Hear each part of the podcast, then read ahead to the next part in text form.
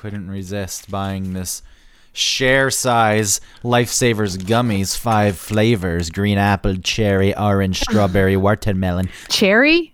Well, cherry's always been there. Watermelon and green apple. You know, my favorite Lifesaver was the the clear one. Well, they're not really clear, but Pineapple? yeah, we don't even have that in here. I thought that was going to be part of this, else I wouldn't have bought it. Now I want a refund. I should go in and throw them on the counter, spill them out. It's like, you see any clear ones here? It's not going to have the same impact because they're like gummy, right? If you wanted to return them and you spilled them on the counter, then it would make this like sound.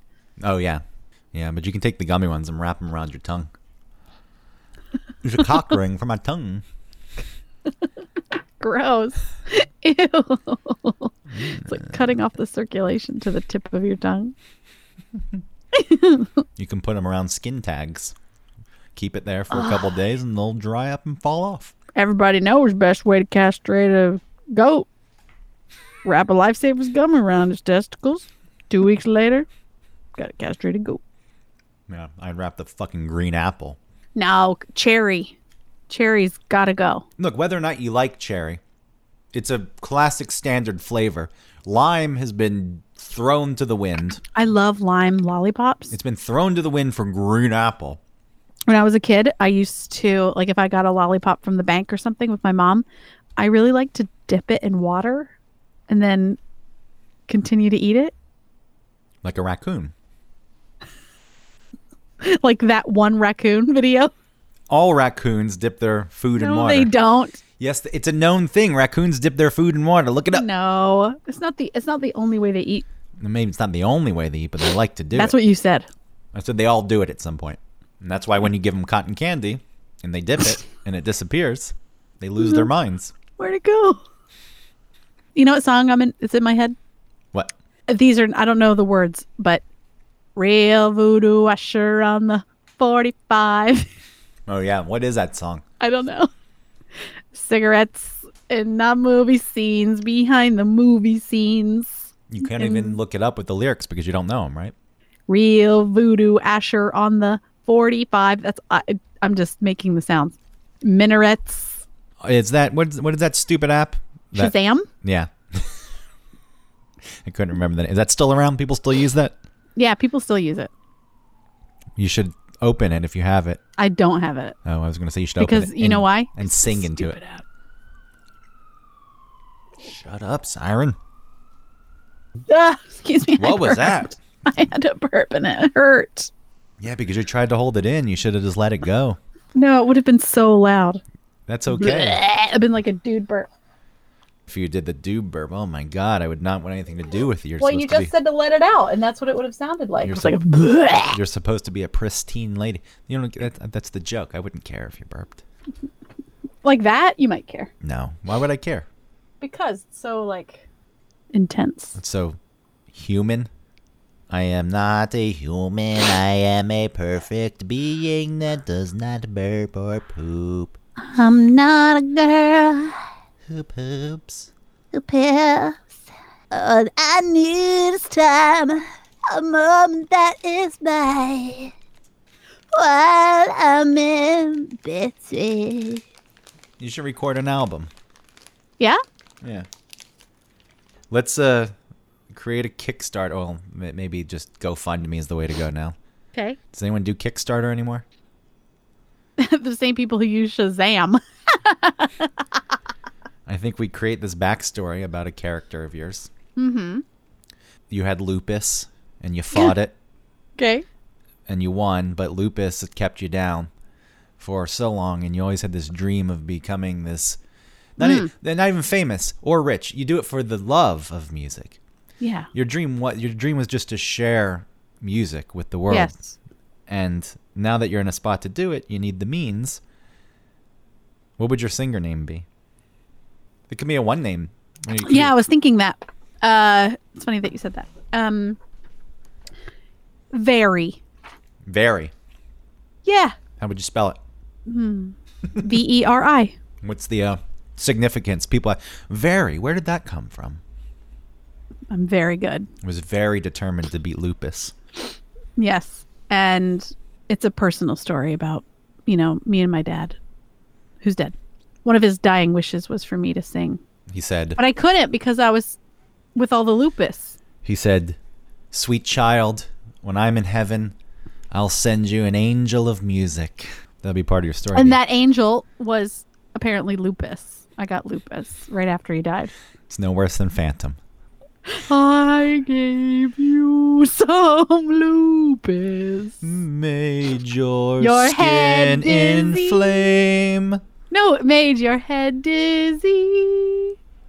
Or skin inflamed. Whatever. But lupus isn't about your skin. mm-hmm. No. Look up lupus. Do you know what lupus is? Yes, lupus is is is uh you get like dizzy. Lupus affects many parts of the body. It can cause a lot of different symptoms. Uh, okay, Inflammation usually happens when your immune system is fighting an infection or injury. oh.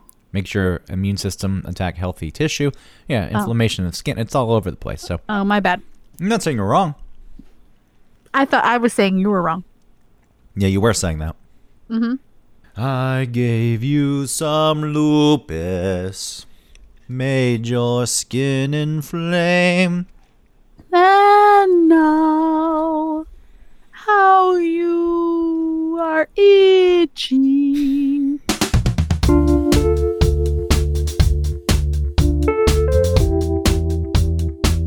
Welcome to One Topic, where we stick to one topic. My name is Autumn Fisher. My name is Greg Russ, and I guess we're getting to this topic. This topic that has really been a subtopic, I think, of every show that we have ever done. Yeah, it's a vein that's run through all the topics in some way or another. It's the driving force of my life. I, It's uh, the dark it's the dark matter in our podcast universe. I don't know if it's dark matter for me. It's very present and visible. That being death. A very cheery topic for today's episode of One Topic. Welcome to One Topic, where we go deep into death. Greg, what's what are you afraid of the most of dying? I uh, I didn't even take notes for the show. A lot of the times, you know, the prep for the show is you want to write notes and so you can get all your thoughts out. But I just feel as though this has dominated my existence for so much of my life that it's all in my head. I've played through it. It's like uh being in a band who plays the hit song every night for years and years. They don't need the notes. They don't No. need the, the the lyrics written down in front of them. Second nature. Yes, it is second nature to me. It's an invisible limb on your body. every bad coping mechanism that I created in my life was to offset the anxiety I felt about the fact that I and other people that I care about would die one day. And it all started I look so thinking about being a kid, I think at some point as a kid you learn about death, but it means nothing to you. Yeah, You just it's, know- it's it's something that's difficult to conceptualize as a kid. Yeah, so you just know that things die. And then at that point, you're playing with your toys and Yeah. you know, something this little people dies. Yeah. The little people. Or uh, Do they still every, exist, by the way? pa- every parent in every Disney Pixar movie dies. Yeah, it's just a cheap way to tug on the emotional heartstrings. But uh, little people, do those toys still exist? You have kids. Uh, I think yeah, uh huh, they do. All right, we don't have to talk about. I was just curious. I haven't seen them in a very long time. You know, they're not that hot. Yeah, that's the, the lame toy. Yeah, that's is- like your aunt got you something weird. All right, I'll play with it. It was a shame. I had the Little People Airport, the Sesame Street Little People. Oh yeah, those are cool. The vintage ones are cool. I really enjoyed those. Yeah. But kids now are too hip and modern and yeah. technologically. I want Peppa Pig. Okay, get out of here. The little people. Point is, when I was a kid, I, I know that I had the little people die. Sometimes they would fall off the Sesame Street brownstone roof. Mm-hmm. And I had a Bert and Ernie little people. And Bert would always die because I preferred Ernie. Oh sure. Bert And- was a real square. So you're you're playing. This is dead. This died. Dead. And then one day, it means more. I don't know why it just clicks. You're like, wait, a s- what? Hold, what? Dying? And that's actually going to happen. What happens after that? I got some standard answer about heaven. Even though Oh, we did? even though we weren't religious, we went to church zero times in my life. I went with people sometimes just because I was hanging out with a friend or I had a girlfriend who used to take me to church and I would count the lights in the ceiling when we were sitting there. It was a big Methodist church. There were a lot of Okay. lights. And then I would just I knew the number and then I would count and make sure the number still matched every time because it bored the hell out of me. Mm-hmm. Um, but you get that standard answer. Uh, you're gonna go to heaven. I didn't believe it. Not for a second. What what uh what do you think prompted you at whatever age you were when death all of a sudden meant something bigger to you than just you know what it means when you're really little? What what do you think brought that on? That's a Or do you que- remember the moment of when you asked your parents this? That's a good question. I don't know if there was a specific thing that prompted it. Um, it was just we on the way to school on the bus we would pass this cemetery every day, and I used to think about the bodies under the ground and how they just stayed there and they never moved. And that didn't unsettle me until it did, if that makes any sense. Yeah, I wonder if it's just some weird connection in your brain. You know, your brain matured to some sort of level where these two things connected, and all of a sudden, something else makes more sense. Yeah, I think that's what happened. Uh, I still drive past that cemetery sometimes, even though my parents don't live in Kennesaw anymore. But if I'm in that down that way, sometimes I go visit people who are still around. I drive past it, and there's one headstone. I'm like that that body is still there. I know that you know over time maybe the body isn't actually there, but th- for this argument, it's still the same spot. It's always been since I was driving past it when I was a kid, and that in itself, it seems very lonely and cold. I know you're dead. I know that it doesn't matter or mean anything, but just that in itself induced. It's hard to conceptualize nothingness. So I understand you're you're imagining what you would feel like if you were there. Yes, if I were alive. Right. I'm In saying as in your kid brain, Yeah, because you can't differentiate. I guess the absence of everything. we used to this is i used to we had one of those 80s style couches meaning the back cushions were sewn on you couldn't take them off but they would flip up do you know what i'm talking about Oh yeah. Uh-huh. and so i would lift that up and i would pull the cushions that you sat on out a little bit and create a little nook in there then i'd crawl into that nook and i'd reach up and i would flip down the cushions like it was a coffin lid and then Yeah. i would just lie there as still as possible and try to get it as dark as possible. And I thought, this is what it's like to be dead. Okay. This is what this is what it is. And You were trying to get a grasp on it. yeah, so that had happened, and then I think I started asking questions because Mm-hmm. I didn't really know what happened. And you get the And they answer. told you heaven. Yeah, I think it was just a, you know, a dismissive answer. It's coming to light. My mom was going to some therapy because my grandfather died last year, and you know he was 88, I think, but it was still somewhat unexpected, and it really hit her hard, and she's unable to process it, I think, properly or grieve. Like she's angry at the hospital and looking for people to blame. And I think maybe that's a normal thing, but she was going to therapy and it came to light that she had a fear of death. Mm. And then she just stopped going. Oh, I'm too busy with the grandchildren. I can't make it anymore. like it's an excuse, sure. Whatever. It's your life. You can do what you want to do. So, So maybe, yeah, maybe her answer to you was based on something she's afraid to really help you cope with. yeah, because she did. She. I. I don't know how you. She she couldn't cope with it herself. what would you say? So I mean, I have talked to Ellie about death. Is she at five? I assume that she's grasping that it's real and it's going to happen. Yeah, there was uh, uh, recently uh, a bird flew into the window, and it was hard. It was like two birds chasing each other, and then it was bam. And then I looked over the railing, and the bird was upside down on the ground downstairs, like behind a bush. So I went down with a towel, like I don't know, I don't know what, just to look. And so when I looked for it, it had moved, so I was glad, but it was still there, sort of like on its side. And then when I went to sort of reach for it with the towel, it flew away. So it was fine. But anyway, I told Ellie this story, and she was like, "Did it die?" Like, no, I don't. I don't think so. I saw it fly away. She's like, "Oh, okay, it's not dead." No, it's not dead.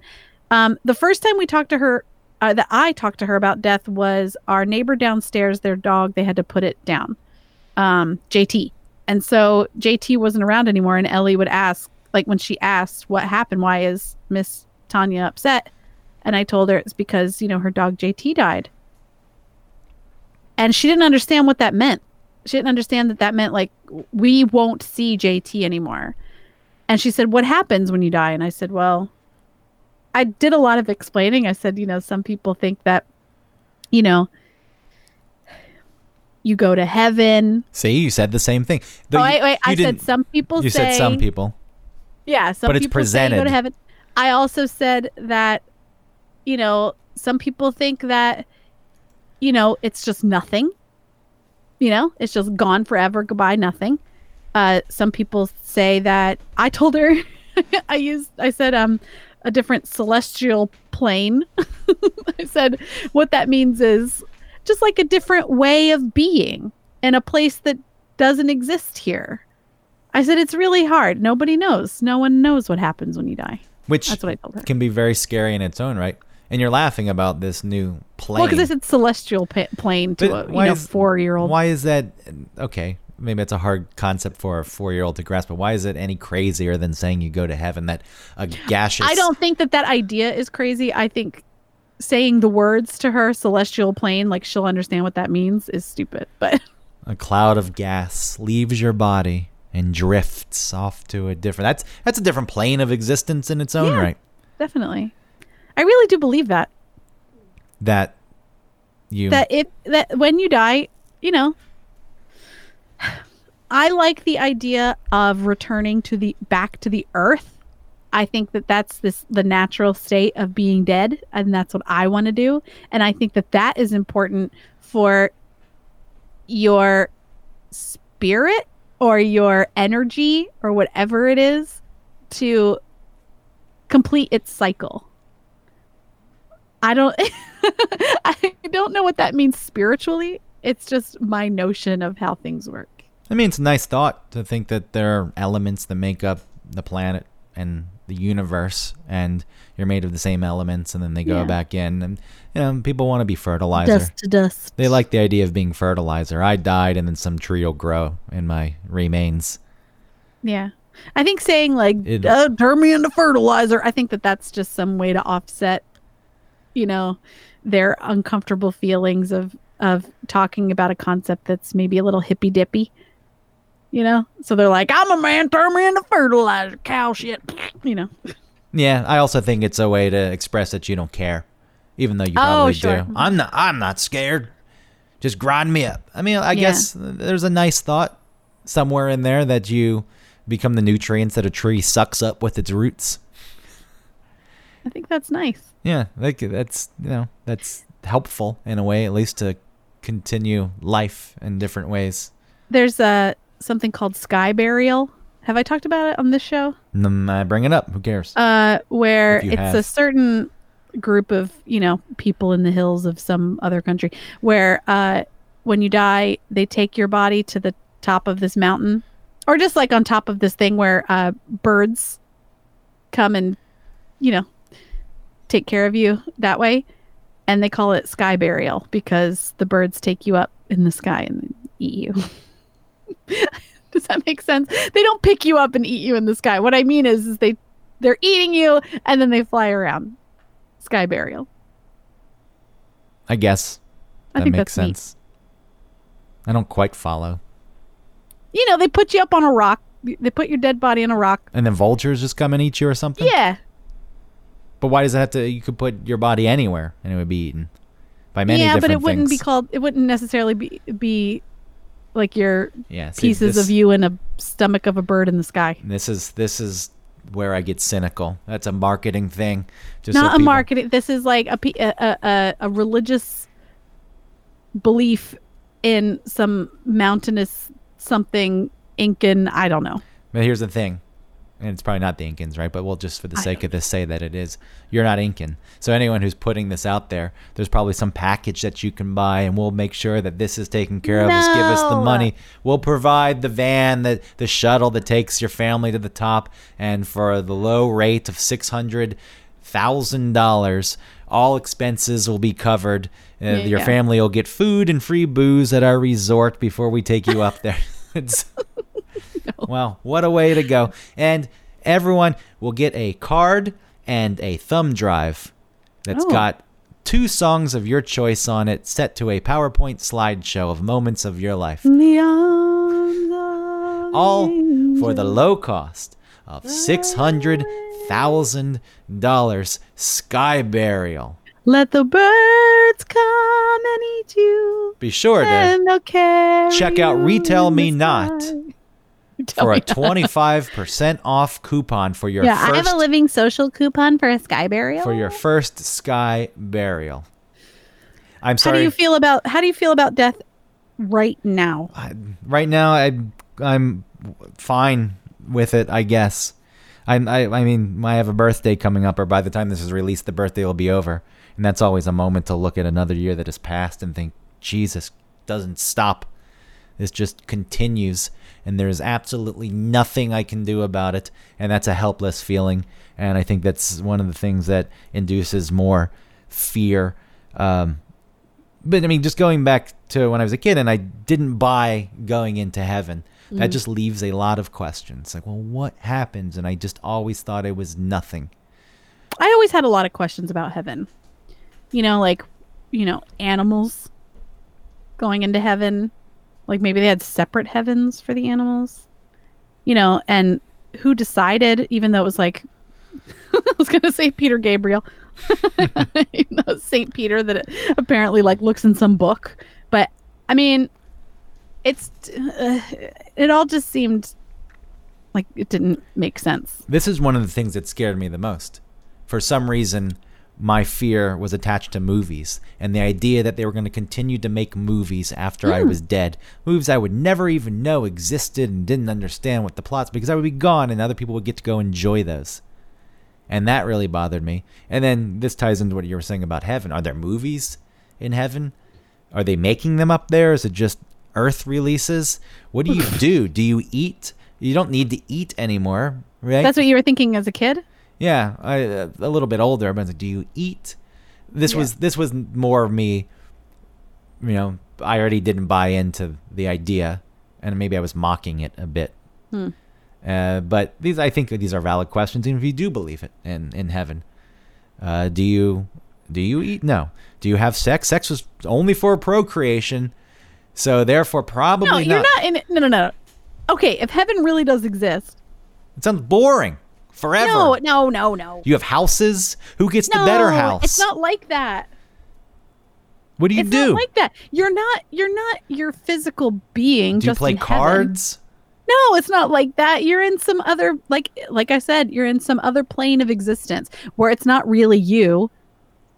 It's not you with your thoughts and your memories. Well, everyone says. I'll see you again one day. Listen, this is why it doesn't exist. Because before you were born, There was a bunch of nothingness, as far as you're concerned.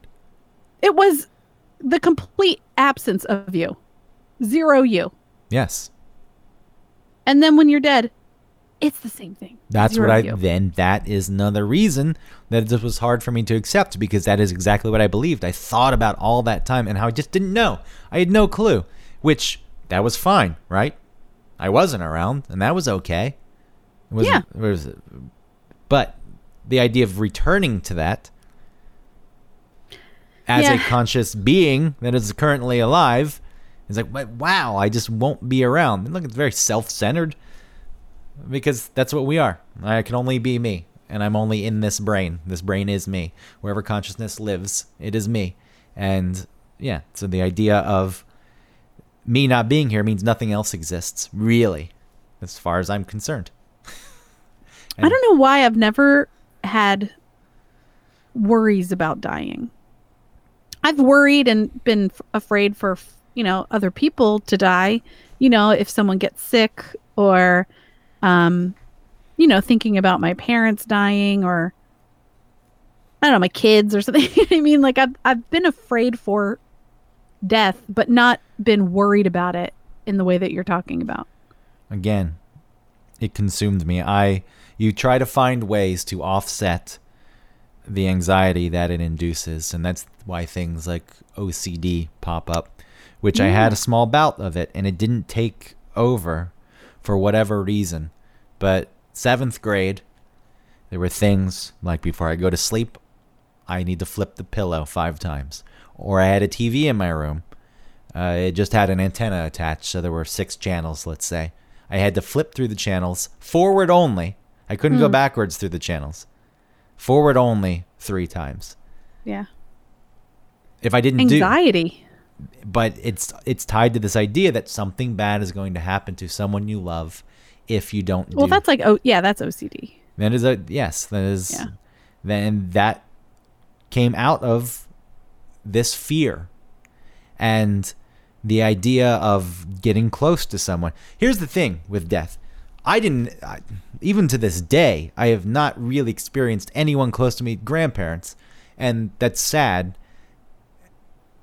But the fear of people dying the thought of it and what it would be like is where all of this is based because I never actually even experienced anyone close to me dying when I was younger. And maybe if I had, it wouldn't have been as bad because I was just left to fill in these blanks and these ideas of what it would be like and how losing someone you cared about would be the saddest thing in the world. And I'm not saying it isn't and then it isn't difficult to deal with, but you know, getting close to someone intimate uh, what happens if they just go away? Man, that's that seems like such an awful, awful idea. And I'm not talking about like abandonment. I'm talking Right. death, which I guess in its own right can feel like abandonment, but and some people process it that way. But it just the thought was unbearable. I wouldn't be able to handle that. So you know, you create these systems, um, keep people at bay to an extent. Um, I think at one point I bought into this idea that if I just live, I it may be where you know this idea of modesty comes from. I also think there's some value in it, maybe virtue, and living Sure. modestly and not above means or you know excessively for the sake of it. But um, yeah, if I live a life where I don't have much, and there won't be, I won't be so sad later on if I'm gonna die to lose things. Like, Yeah. "Hey, well, what does it matter? This But was don't you think that's how you felt, but not how you feel now? this was a shitty life, so I'm glad that it's over. No, Yeah. I think honestly that, well, yes, to answer your question, I think honestly that kind of living actually only fuels the fear of dying because you're a person who wants things and has needs and dreams, and you'd like to enjoy your life. And that actually ended up scaring me more because I knew the end of the line was just a bunch of regret before you actually died. And you just think back and it would be sad and filled with regret. And at this point in my life, the idea it's more comforting to say, wow, I had this really great life and, you know, there were people that I loved and I had meaningful relationships. And yeah, it's kind of sad that it's going to go, but I'm glad that that happened. Like it's more comfort in it. It doesn't feel uh, like you're as alone Yeah. because I guess you're not as alone, but it makes it seem less scary. Yeah, I feel I I really I think because I'm not so much of an anxious person, not to say I don't have anxieties, but I don't think I'm that anxious. And so I've never had a lot of fear uh, of uh, like worrying and thinking about my death or thinking about death in general.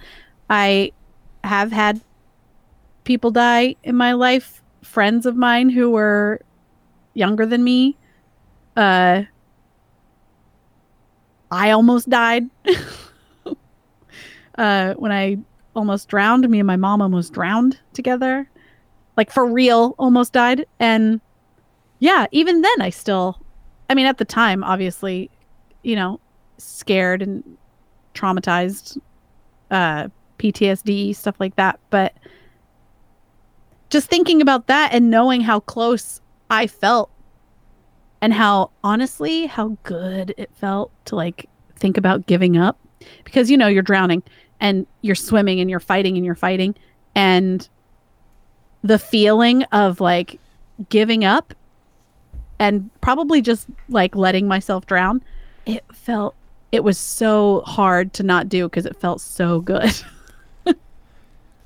It was weird. It, it felt like um it felt like when you're laying on your couch in in the afternoon and you're watching something and you are sleepy and you turn around to the other side, like you turn over to the and you're facing the back of the couch because you know you're gonna nap and you don't even care that you're not seeing the TV anymore. It was that. I was like, oh yeah, here it comes. I wonder why that is. I mean, obviously, it's built into our brains to survive and live, and a lot of Yeah. these responses are there to get you out of danger. But maybe at some point, your brain realizes this is futile. Yeah, like release a bunch of dopamine, just relax. Yeah, it's like, all right, we're past the point. This is going to happen. So Mm-hmm. just flood your brain with the, the endorphins. Yeah, and and uh, I I feel like I understood when people say like you have to fight, like people in the hospital who are dying or something, and they talk about like yeah they're fighting. You know, it really is like that. Like you really have to fight to stay alive. That's a real thing. I do think that sometimes, uh, if you're diagnosed with, say, cancer and it's not already too far in, like Mhm. stage four, that some people probably don't want to fight as much. Yeah. And I think that that may have an effect on their oh, survival. on how? Oh yeah, yeah, on their survival. Sure. I mean, doctors talk about that all the time before patients go into surgery. Just their demeanor, and if they're like a bubbly personality, a lot of times they heal more quickly after surgery. Their recovery time is quicker. Uh, they're uh, they don't have complica- as many complications as people who are just not like that before surgery or have other weird issues going on. It really does affect how you heal. you go in, uh, this isn't going to go well. I'm just going to die. And then, uh, Yeah. I mean, look, the brain's a powerful thing. Yeah. It's like people with um uh what's it called when you always think you're sick? Hypochondriac. Yeah, hypochondria. Yeah.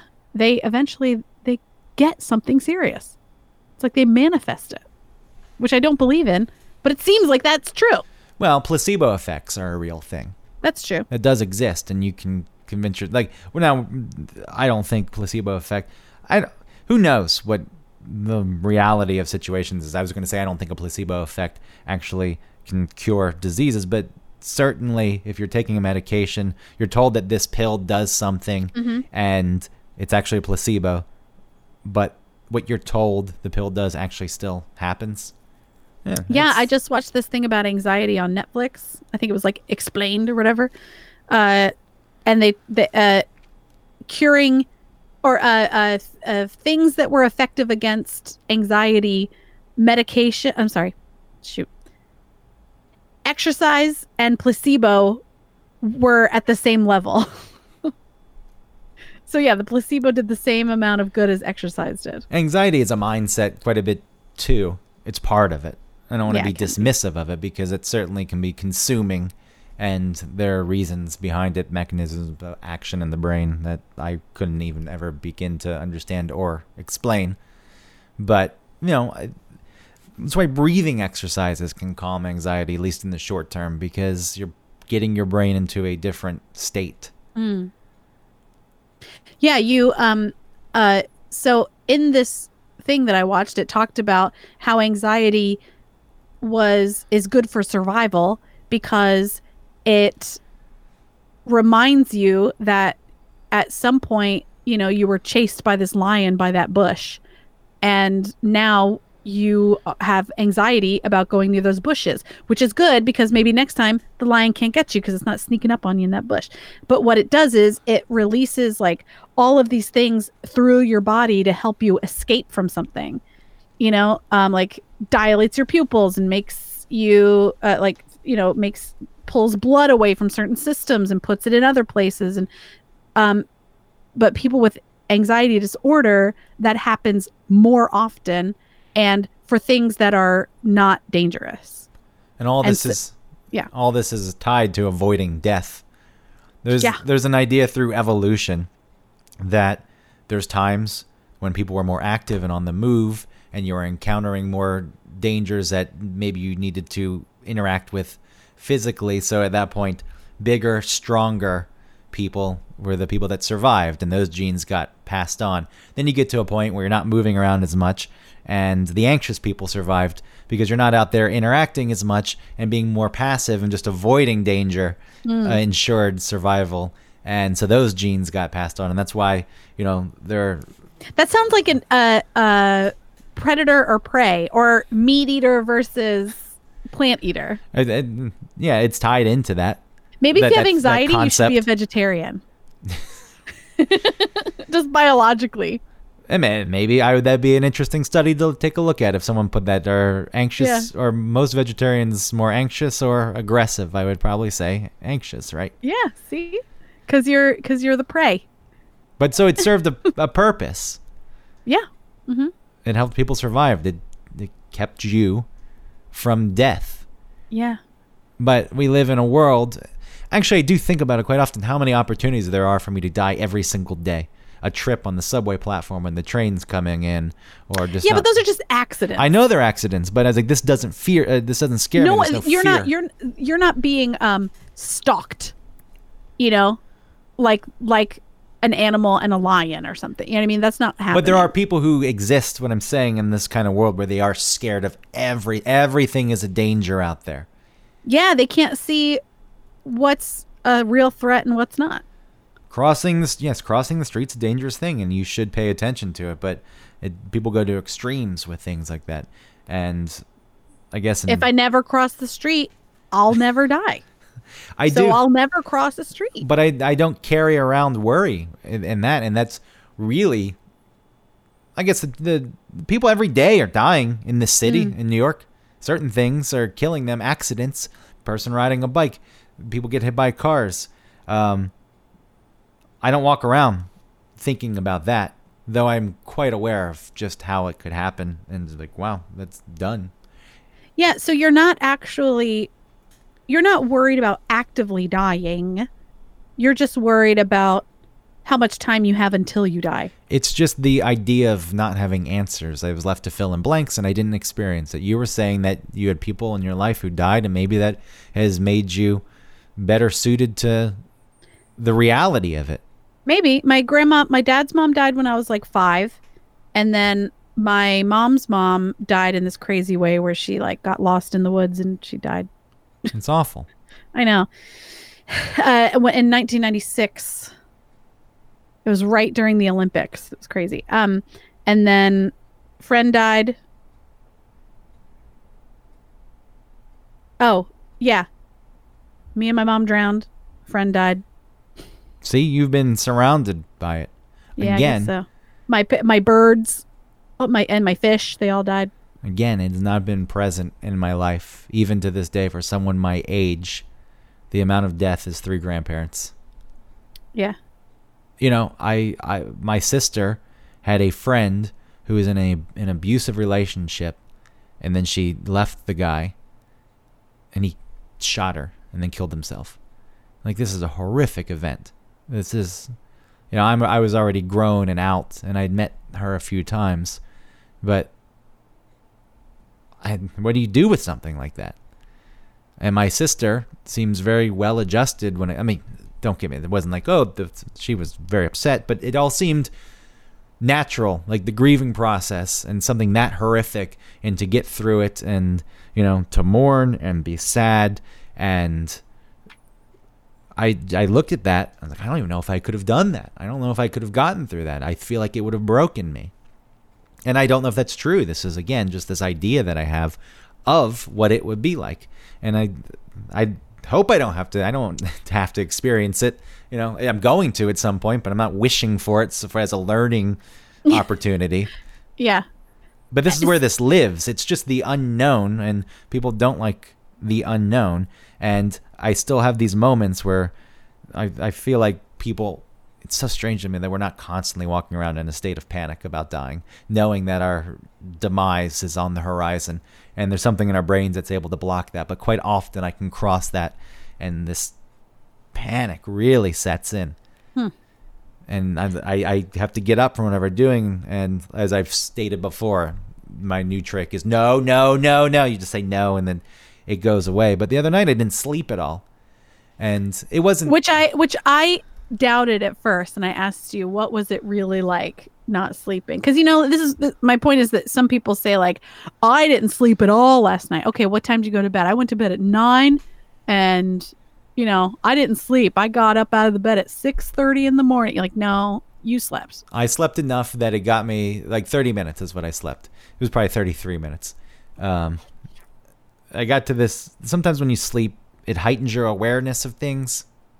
I know. Does that make sense to you? Like meaning if you wake up, so not while you're asleep, but if you wake up, these things are very very clear, and this is where usually this, uh, you know, understanding that I'm going to die one day comes into play. It's like that block that's in your head is kind of yeah everything i feel like things just relax yeah the the yeah the defenses are down and you know with the birthday coming up and it's not that i feel like i'm old i'm not panicking about my current age it's just this idea when i was a kid instead of dealing with the fear the way i probably should have i just punted it. It's like well that's still a long ways away. Oh that's a long ways away. Oh that's a long ways way away. And we're at the point where it's, mm, it's not as far away now. It's it's getting closer. Mm, if everything goes well, there's still more time I'm alive than I've already been alive, but we're getting close to the point where that's going to tip. And there'll be less time for me to be alive than I've already been alive. And then I think about being old and what it's like every single day to think this could be my last day. Is this it? Is this going to be it? I was like, how do you live like that? Yeah, but you don't. You know, you don't you don't just like you don't now, you don't walk around like is this the last day? You don't do that. I, uh, yeah, because at this point it could be the last day, but you have this idea that things will go well.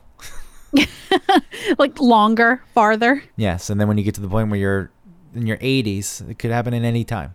Well, that's something my dad is struggling with. So he turned uh 70. I guess he's 71 now. Shoot, I don't remember how old he is. But um his whole thing was, you know, if someone dies in their 60s, you're more likely to say like, "Oh, yeah, it's kind of it's still too, it's a little young." You're like, "Oh, it's a shame." And then if they die in their 70s, uh, somebody says, "Well, you know, they lived a good life. You know, 70s, you know, it's, it's not so bad." Yeah, not so bad. I think Yeah. there's there's still eh, there could have been more time, and that's a little early. But also, yeah, people aren't saying, "Wow, wow, oh my." Yeah, it's what a shame. So much life to live. Um, and See? he has, what's that? Well, yeah. How does he deal with? What's what's his uh, mechanism of coping when it comes to this? There is none. There is none. But he's bringing it up. Yeah, all he, yeah, he acts like it doesn't bother him, but it sure does. Because I told him I was like, you've got he every time we were together, he would talk about how he's old and like you know you'll be taking care of mom. You know, like what? Well, when I'm not here, you know you'll be taking care. I'm like, you're not sick. You're healthy. There's nothing wrong with you except you're older. Like you've got, you've got to stop talking about it like that. And you know he's he pretends like it's fine or that he's not worried, but he is. And uh, years ago he he had told me you know he's an atheist and he always just like felt like there was just nothing after you die, and that fact is getting harder and harder to deal with as he ages. He stopped bringing that up. Now he just talks about like, well, you know, when I'm gone, you know, you and mom. You know. But The idea of nothingness offers no comfort. It offers nothing. And it doesn't bother me. I'm not trying to say I'm above it. I'm not above anything. It just doesn't compute as like a problem. Oh, well, it's I'm, nice. not, I'm not worried about it. I'm not worried about like time and how long time has gone. Like you you you talk about how there are references and like time stamps in your life that you remember and you feel like that wasn't that long ago, but it was actually like 20 years ago or something. yeah, everything. I, that's how I view. I quantify time. Right. That's something that helps me again offset these feelings that I get. Right. I quantify time. I, I count steps. For that reason, I have you know there's an app you can get on your phone that's for the sake of quitting things. It's called Quit That, the one I have, and I put mm-hmm. smoking in there And I'm looking at it now. It's been 3,636,634 minutes since I quit smoking 2,525 days ago. And so I put my birthday in, and I know what time of day I was born. And I've been alive 19,983,026 minutes. That's only 455 Congrats. months, 13,877 days, 1982 weeks. That's the year, year we were born. but this kind of stuff, I look at this and I like seeing the numbers Yeah. but it also but the way I look at it just right now it's like all right 13,877 days um okay so let's double that and then what age am I at and where's that going to take me and what point have I lived more days than I have left to live and Oh yeah. I it's I played online dominoes not necessarily because I enjoyed dominoes. I did. I was enjoying it, but it got to the point I played so many games that I just like seeing the number grow. 18,000 something games I ended up playing before I stopped and I think about all the time that I spent doing that. And then it made me feel bad. This- How much time have I wasted playing this? Mm. And then, you know, you think if I do something mindless, it's going to make me not worry about dying as much. But the truth is, I just look back on it and think about all the time has passed and the things that I haven't done with it.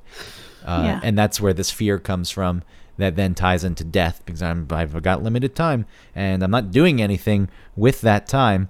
And I want to do things with that time. And that's, I think that's where the shift has come. It's like, no, do good things with your time. And then it actually, that Well, now you feel like there's not enough time to enjoy the time. well, that that's part of it's like, all right, now you've had this shift in your life, and it took you until you were 35 to to kind of implement this, or at least get in the spot where you can implement this shift in outlook and the things that you want to do to get fulfillment. And it's like, wow, but I've, I've there's only so much time left, and then you feel like you know pressure to to get some of these things done. But you know, in talking about all of this, living forever makes zero sense. Oh, and yeah. and I uh, that doesn't sound like a fun thing to do. Who do wants either. to do that really? And I know people bring up, well, you have to work for uh, those. That aside, just get rid of that stuff. It's just just living forever. Then you lose meaning. Like meaning goes away. Yeah. Um, I heard it. Uh, uh, uh an analogy to, uh, hey, do you want to play this board game? It lasts forever.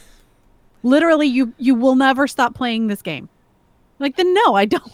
I don't want to just do this one thing forever. Yeah, because the point of playing a game, several, right? But that it ends. There's ends. ups, there's downs. yes, there's a range of feelings You win, you lose. Someone wins. It's fun. So, I am well aware of that, and I buy into that wholeheartedly. Yeah. It's like, yeah, of course. If you're going to love someone, it means more. It's like, look, we've got limited time, and let's take advantage of this and try to do the best job that we can while we're here. Uh, I think that I'm just flying lower to the ground than you sometimes. yeah, I live in my head. Yeah. I mean, I've I, gotten. I I have trouble with uh, what years things happened. Um, you know, I don't know. Uh, I barely know the range of years of my jobs or um, relationships or, um, you know, when I graduated from college, like the year I started college, the year I ended college. Like, I'm just not sure about a lot of that. and so I really am not.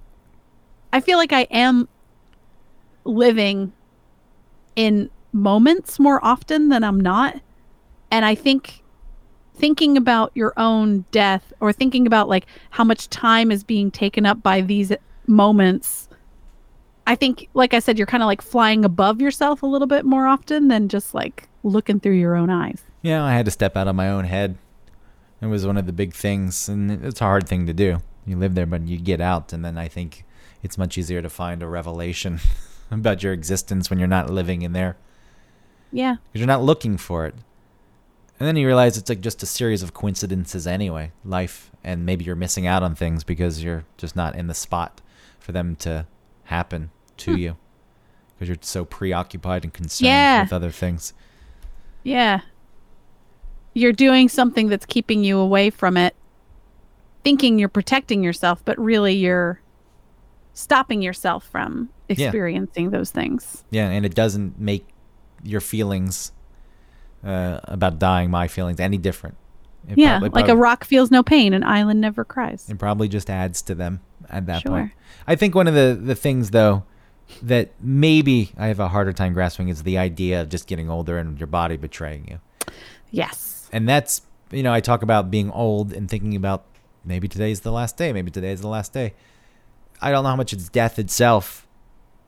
And maybe it's more that, just being at that point in your life. And if your brain is still working, you don't have dementia, and it's still high functioning, just to be in the same body and be the same person and not being able to do the thing. Like, what is going on here? That's got to be a very hard thing to grasp. Well, the the long term of that, right, is you are just elderly, right? That's that's its own little prison. But then also the people who are dying uh and continue to live day after day, not for weeks and weeks, but just like you know, let's just say for 5 days they continue to live, they're dying, but they're still there. They're looking around. Their body is slowly slowly giving up. Like that is difficult. That is difficult to think about.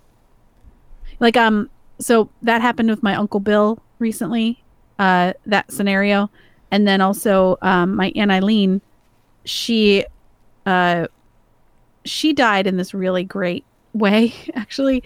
She uh what they were she she wasn't doing well in the hospital. She didn't have like a super long illness or anything like cancer or anything but for- lots of weird little things happened. She decided she wanted to go home and die instead of being in the hospital and slowly die. So they took her home you know they gave her stuff so she wouldn't feel pain but it took for a while for her to pass and she said my uncle Phil, her her her husband, said that she would wake up in the mornings or wake up at times and say like, "Why hasn't Jesus taken me?" She just like expected. She was like, "All right, I'm ready. I'm gonna fall asleep now, and hopefully I'll die." And then she'd wake up. You know, like that's its own weird place to be, where you have accepted it. You're ready. It's beautiful. You're in your own home, surrounded by people you love. It was really nice. What I mean by when I said that she had a interest, like she had a cool death, was that because it was she went home and decided to do it and to like let herself die everybody got to come and see her and even though it was so hard to do it still was like this these beautiful moments of having like a one-on-one conversation with her and telling her that you know you loved her and like you were you know like what she means to you and stuff like that it was this really cool moment instead of someone just being like cooped up in a hospital and there's Well, you're taking that- some control back, what little bit you have. If it's a choice, she did if it's a bit of a choice, I could see how that can be comforting. yeah Uh, it was you really know, neat The discussions, having discussions with people in your life before you die, if you know you're going to die. Um, I- when I've thought about I got a had terminal illness and I knew, I think the initial reaction would to be would be to isolate and hide and just shut people out. It's like I, I don't want to deal with this, but that seems very sad. And I think ultimately what I would end up doing is coming around and wanting to talk to people, and you know, me expressing to them how much they meant to me, and yeah you know the people who are close to me, telling them that you know I don't want to leave them, but you know, it's a sad thing, and I and and I think that it would be uncomfortable to have those discussions, but also like Yeah. to sit there and say something like that and like cry with the person. Why not? That's a real feeling, and for the person who lives, maybe that makes them feel better that you had that discussion. They can remember that. It does, and it makes them not leave you. You know, like my Aunt Eileen has never left me ever because you connected, and you know, real in life and in her death. You know, Yeah, I feel like if I isolated and shut out the people in my life, that would hurt them so much more. Talk about feeling 100%. talk about feeling abandoned.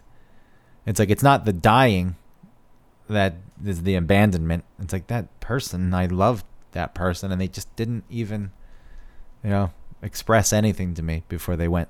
yeah, And if like if I were the person who was living and I had someone that would hurt. That would hurt a lot. I mean, it was can I say that's kind of what happened to my dad? My dad's dad died when he was young. And the way that I guess my granddad, I, I, you know, I think he died when my dad was like 12. Um, the way he decided to help my dad through it was to sort of abandon them so that like you he wouldn't grow any closer to his own father so that he wouldn't miss him when he died. Yeah, it's flawed flawed logic. Yeah. And so yeah, talking thinking about thinking about that story that I've heard from my dad and then putting what you just said about like feeling so abandoned by the person. Like There not is- giving you the chance to understand or or be able to say things to them or And how old was your dad? he was young, he was like 12, something young. Yeah. Uh, you don't know what to do with that. You don't know how to make sense of that. It's your dad. Who knows what the relationship was like before that? I have no clue. And I can and I can even understand the reasoning. I want to shield and protect the person from this. Yeah. But I think a lot of it is also maybe selfish. I don't want to deal with this either. I don't want to have to deal with seeing my young son Yeah. that I'm going to be leaving soon, so I'm just not going to face it. You're right. So he was protecting himself. He maybe under the guise of protecting my dad. Yeah, if you really not to say that he didn't love him, but if you actually act in a way that is loving, Mm-hmm. you get into situations that are difficult but meaningful. Yeah, for your own kid. Yeah, and for yourself. I feel like Yeah. just because something would be really hard and sad, there's got, there's got to be some kind of comfort in it. It is. Anything that's hard like that, getting through it, you always feel better afterward. You know, it was really hard to sit there with my Aunt Eileen and tell her that, you know, what she meant to me, knowing that this was going to be the last time we really have a conversation. But it was, you know, so meaningful to me, and I will never forget it. which is a very nice thing to have. Mm-hmm. I, you know, my grandmother who's still alive, the one, she has dementia. She's not really, I don't know how much she is aware of her existence or remembers these days, but it kind of came on fast. And, you know, it would be nice to have a conversation with her because it really, at this point, is like she's not there. Yeah. But when I went to see her for the first time, when this set in, when her dementia got to the point where maybe she wouldn't remember me, I was like a timid child. I went to the house and like peeked around the corner and was nervous to go see her, and um, you know, it was the, the point is playing off what you were saying. There is something comforting about seeing her before she's gone, but it's also I, I was longing for the ability to have a real conversation. yeah, well, because she's a stranger, right? Yeah, At this and, point. and then you think about what how much is she aware of, and i- are there points where it comes back and is she scared? And- But you Yeah, can't- I but, bet. But you can't even talk about it. She can't even talk about it. It's it's so that you know that's really being alone. Yeah. So, how do you avoid those things? What things I don't know, getting dementia. you can't. I mean, that's just the the hand you're dealt, Yeah. and a lot of you know worry. I think does live in that what happens, and maybe it's not death itself that uh, it's it's scaring me because if it if it were, I would be scared every day. Or the idea of getting sick. I mean, I don't know how to react, and it seems like it would be very frightening if like you have two months and that's it. But it doesn't strike me as much as just thinking about dying natural causes at old age. That is where, for whatever reason, a lot of this fear lives. No, that makes sense because if if someone's giving you a, a timeline, right, it, it wouldn't be exactly those dates or anything, but at least it would give you uh, a, a goal to reach. You know, if it's just this open ended thing, that's what's sort of scary. and it, But again, I I mean, the end of your life, uh, if you have something like that, either one, whether whether you have like two months to live or you're just not sure when it's going to happen, You've already lived this whole life understanding what it's like in moments and what what moments you'll remember, what moments made you feel something, and what moments were kind of you feel like maybe were wasted and you learn from those moments. But you have to be connected to your own life and look at it and think about what happened and where you are today so that you can as you get closer to the end, which we all are doing, that you get better at it as you go forward. Again, I had this idea that if I lived a really shitty life and I got old and I looked back on it, and be good. I'm glad that this is happening. glad I'm at the end. Mm-hmm. But no, it really just does seem like the saddest thing. It's like all this I didn't. What did I do with my life? I didn't get the things out of it that I wanted. I think about that. I think about like I don't want to be on my quote unquote deathbed thinking like why did I do that? Why or why didn't I do that? Exactly. And this is what I've come to terms with is this idea you live a life that's rich and full of meaning and depth and while it may be sadder in theory to leave it behind because you're going to die, I think that this the real sadness and that regret doesn't exist and maybe it in a weird way makes it better. It's like in Death Becomes Her. Do you know Death Becomes Her? Yes. You know at the end when, you know, he just Bruce Willis finally decides to leave them and and he stops drinking and and then they go to his funeral and he had this whole second beautiful life because he realized what it was like to ruin it with Yeah. Yes. That's what it is. That is the moral of the story of this That's right. episode. The moral of this episode is be like Bruce Willis's second half of his life in Death Becomes Her. Yeah, I think you just try to do the best that you can. If you can say I I tried and if it didn't all work out the way I wanted it to and I didn't get everything I wanted, but I really did try, that it's got to be a bit more comforting. Yeah. And eh, that's the new approach. It doesn't keep me from not waking up panicking. But Or not going to sleep. yeah, at all. But I would like, uh, you know, I want people in my life that when that happens, I can say, hey, this is happening. Instead Right. of just having, you know, isolated and having no one around. Yeah. You have to live. And trying. All right. Thanks for listening. Nobody die so that you can subscribe to our show. Yes. Like and subscribe, rate and review us. Find us everywhere online at One Topic and tell a friend, I guess. You always get right to the end. I can't And then you can't, you just do it. Mm, thanks, everybody. That's all. Thanks, everybody. Hey, thanks for listening to this fun episode of One Topic. Thanks, Rate, rate, like and subscribe, subscribe. tell a friend. Thank you. Okay, bye.